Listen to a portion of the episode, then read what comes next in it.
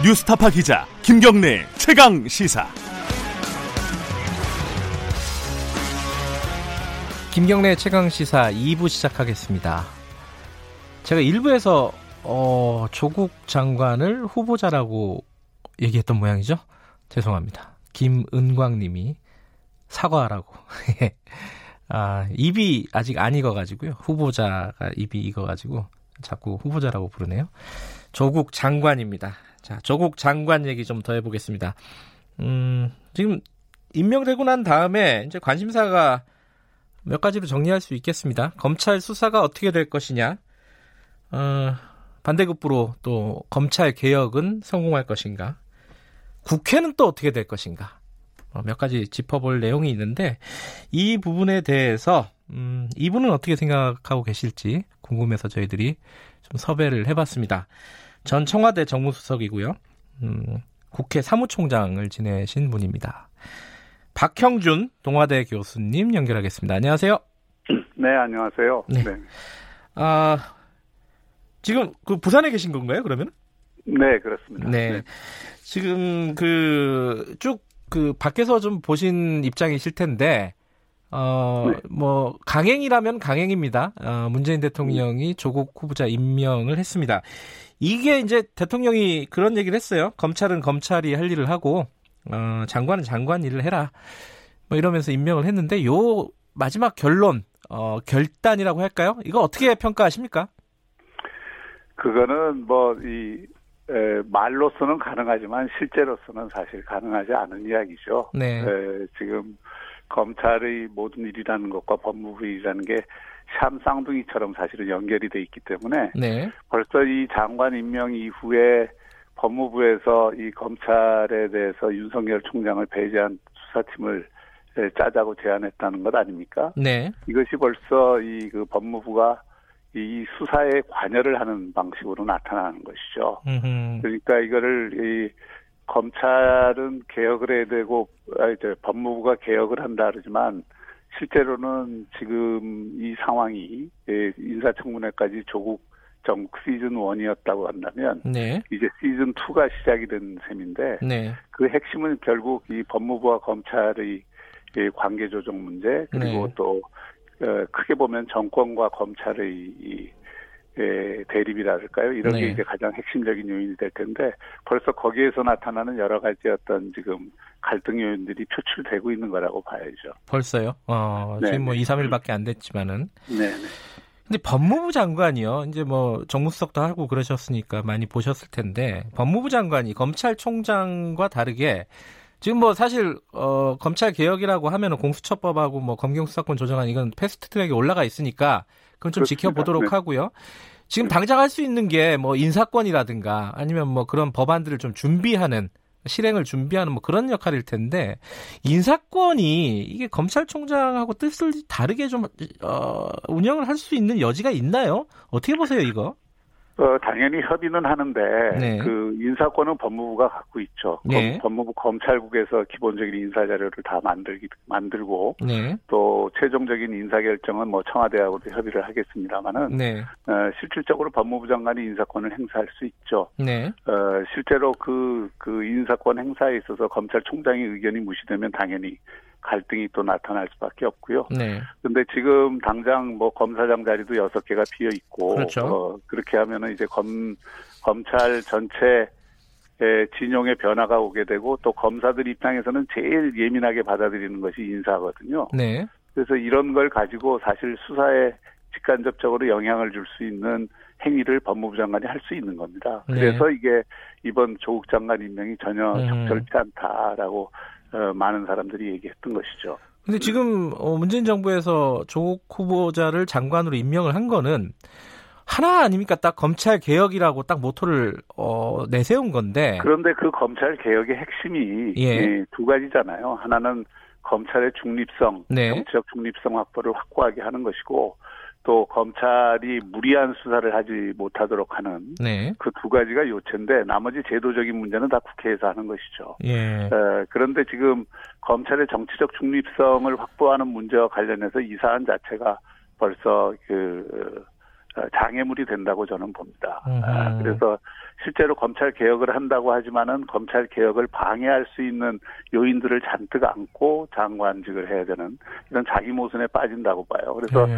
이 검찰 개혁이라는 게 레토릭으로 끝나지 않으려면 이번 검찰 수사가 이 어느 정도 이 그 어 결과가 나올 때까지는 검찰 인사권을 함부로 행사하지 않는다든지 음. 또 이 이번 수사와 관련해서 법무부가 실질적으로 이나 에, 그 오늘 보도에 나온 것처럼 뭐 검찰 수사에 대해서 이래저래 권유를 한다든지 이런 것 자체가 다 오해를 살 수 있는 상황들이니까. 예.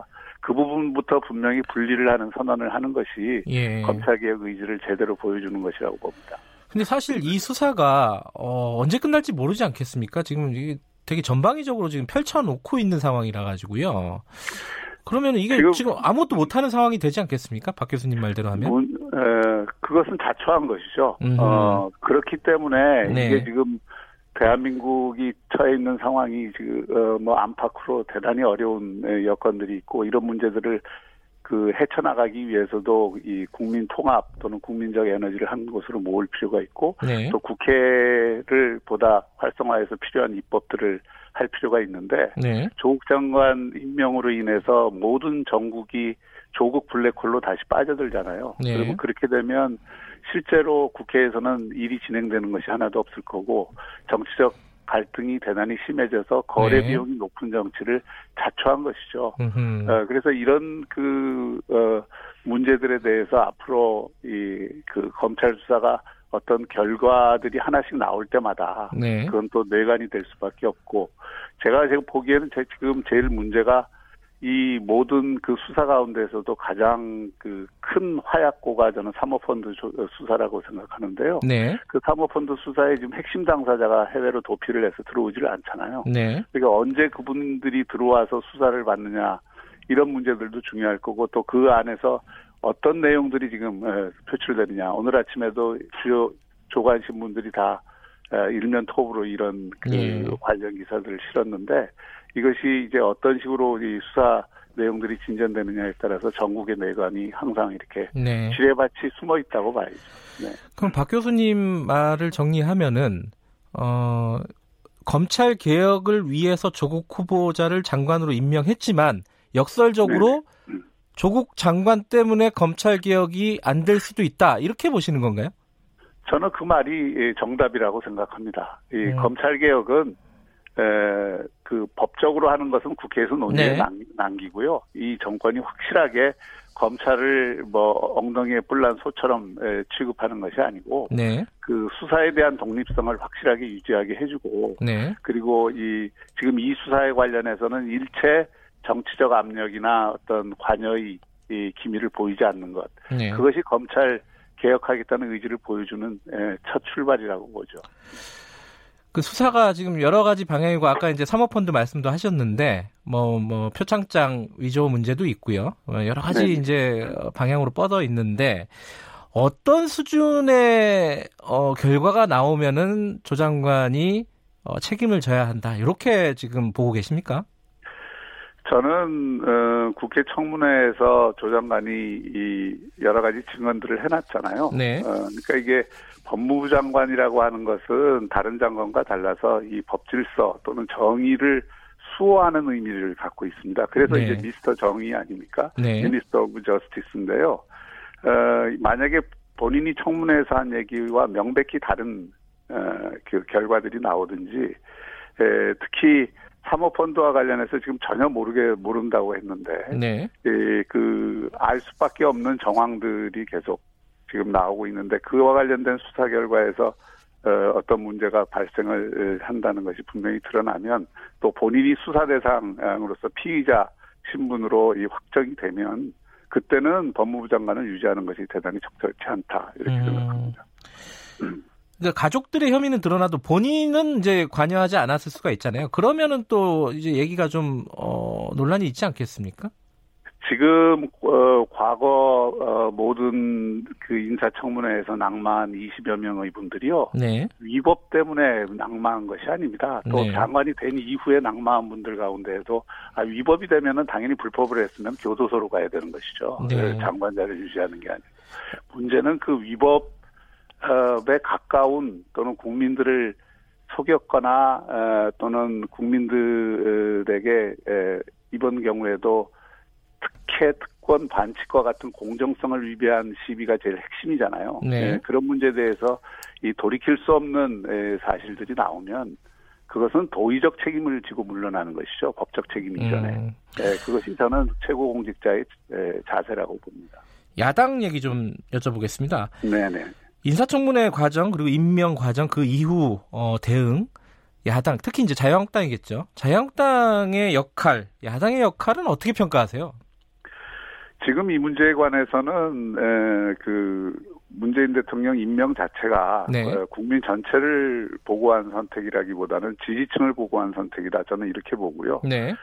그렇게 한 이상 야당으로서는 자신의 존재 이유를 걸고 싸울 수밖에 없는 환경이 만들어진 겁니다. 네. 또 내년 총선이 있기 때문에 야당으로서는 이 문제를 그냥 넘기면 네. 총선에서 도저히 감당할 수 없다는 자기 인식이 있을 것이고요. 네. 그렇기 때문에 이제 야권으로서는 치열하게 싸울 수밖에 없는 그런 조건이라고 봅니다. 다음 네. 이제 여기에서 가장 중요한 변수는 결국 국민 여론의 향배가 첫 번째 제일 중요한 요소일 것이고요. 네. 이것은 이제 이번에 추석을 지나면서 또 이 수사가 어떤 방식으로 진행되느냐에 따라서 상당히 영향을 받을 것 같고요. 네. 두 번째는 이제 야권 공조 어, 투쟁이 얼마나 예. 효과를 발휘하느냐 또 그 과정 속에서 어, 그야말로 야권 재편과 통합의 과정들이 예, 얹힐 수 있느냐 아, 그것이 또 하나 두 번째 관전 요소라고 볼 수 예. 있겠죠. 예. 야권 공조 관련해서는 이제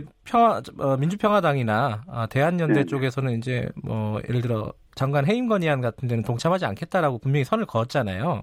네네. 그리고 거기서 약간 삐끗삐끗한 것 같기도 하고.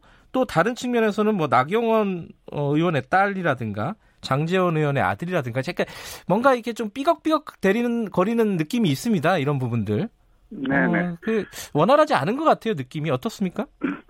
야권 공조의 핵심은 뭐 해임 건의안을 처리할 수 있느냐 없느냐 이 문제도 물론 하나의 요소가 되겠지만 네.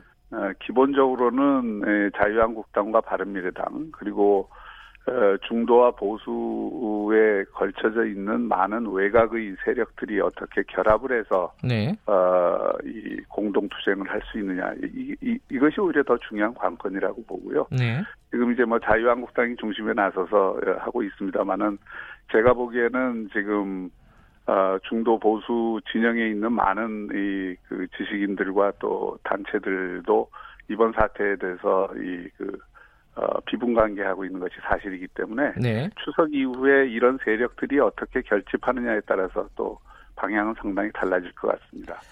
어, 그리고 나경원 원내대표 문제나 예, 뭐 장제원 예, 예. 의원 아들 문제는 그런 에, 특히 장제원 의원 아들 문제는 그런 일이 없었다면 에, 더욱 좋았겠지만 네. 이게 문제 이 문제 지금 조국 장관 임명 문제의 와 직접적으로 관련된 문제는 저는 아니라고 보고요. 음, 네. 어, 그리고 어, 그건 그것대로 뭐 자유한국당 내에서나 또 장제원 의원 차원에서 어, 깔끔한 정리가 필요하다고 보고 또 국민들에 대해서 사과하는 것도 필요하다고 보고요. 예.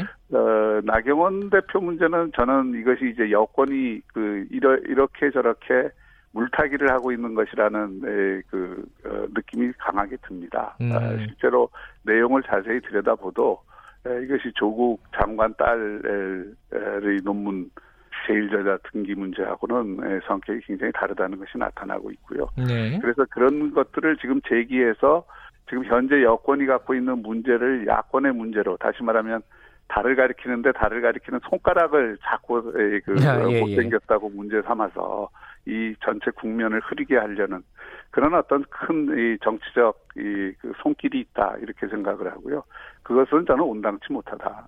그 문제는 뭐 이 그 야권 인사들에게 문제가 있다면 문제가 있는 대로 지적을 네. 하는 것이 옳고요. 지금 그렇다고 해서 지금 조국 장관 임명과 그 이후 수사 문제가 네. 이 덮여지는 것은 또 바람직하지 않다고 봅니다. 네. 그 또 하나의 변수가 패스트트랙 관련된 검찰 수사입니다. 뭐 강제 수사를 하, 할 수도 있다 이런 뭐 관측도 나오고 있고요. 이 부분은 어떻게 봐봐야 될까요?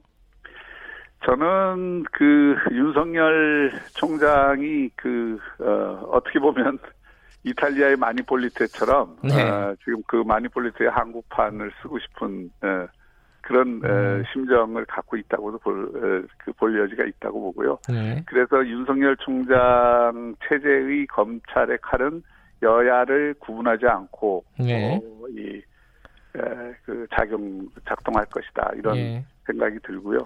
그래서 사실 그 패스트트랙에 지금 그 자유한국당 의원이 오십구 명이라고 하는 어마어마한 숫자가 네. 관여가 돼 있어서 이 문제는 야당 입장으로서는 큰 압박을 느끼지 않을 수 없는 사안이라고 봅니다. 네. 문제는 이게 국회에서 벌어진 정치적, 물론 뭐 국회 선진화법을 그 실정법상 위반한 것은 분명한데 이 선거법과 관련된 이 정치적 사안이잖아요. 네. 이 문제에 대해서 이 그 실정법 잣대를 어디까지 들이댈 수 있느냐 이런 네. 것들은 조금 더 지켜봐야 될 것 같습니다. 네. 알겠습니다.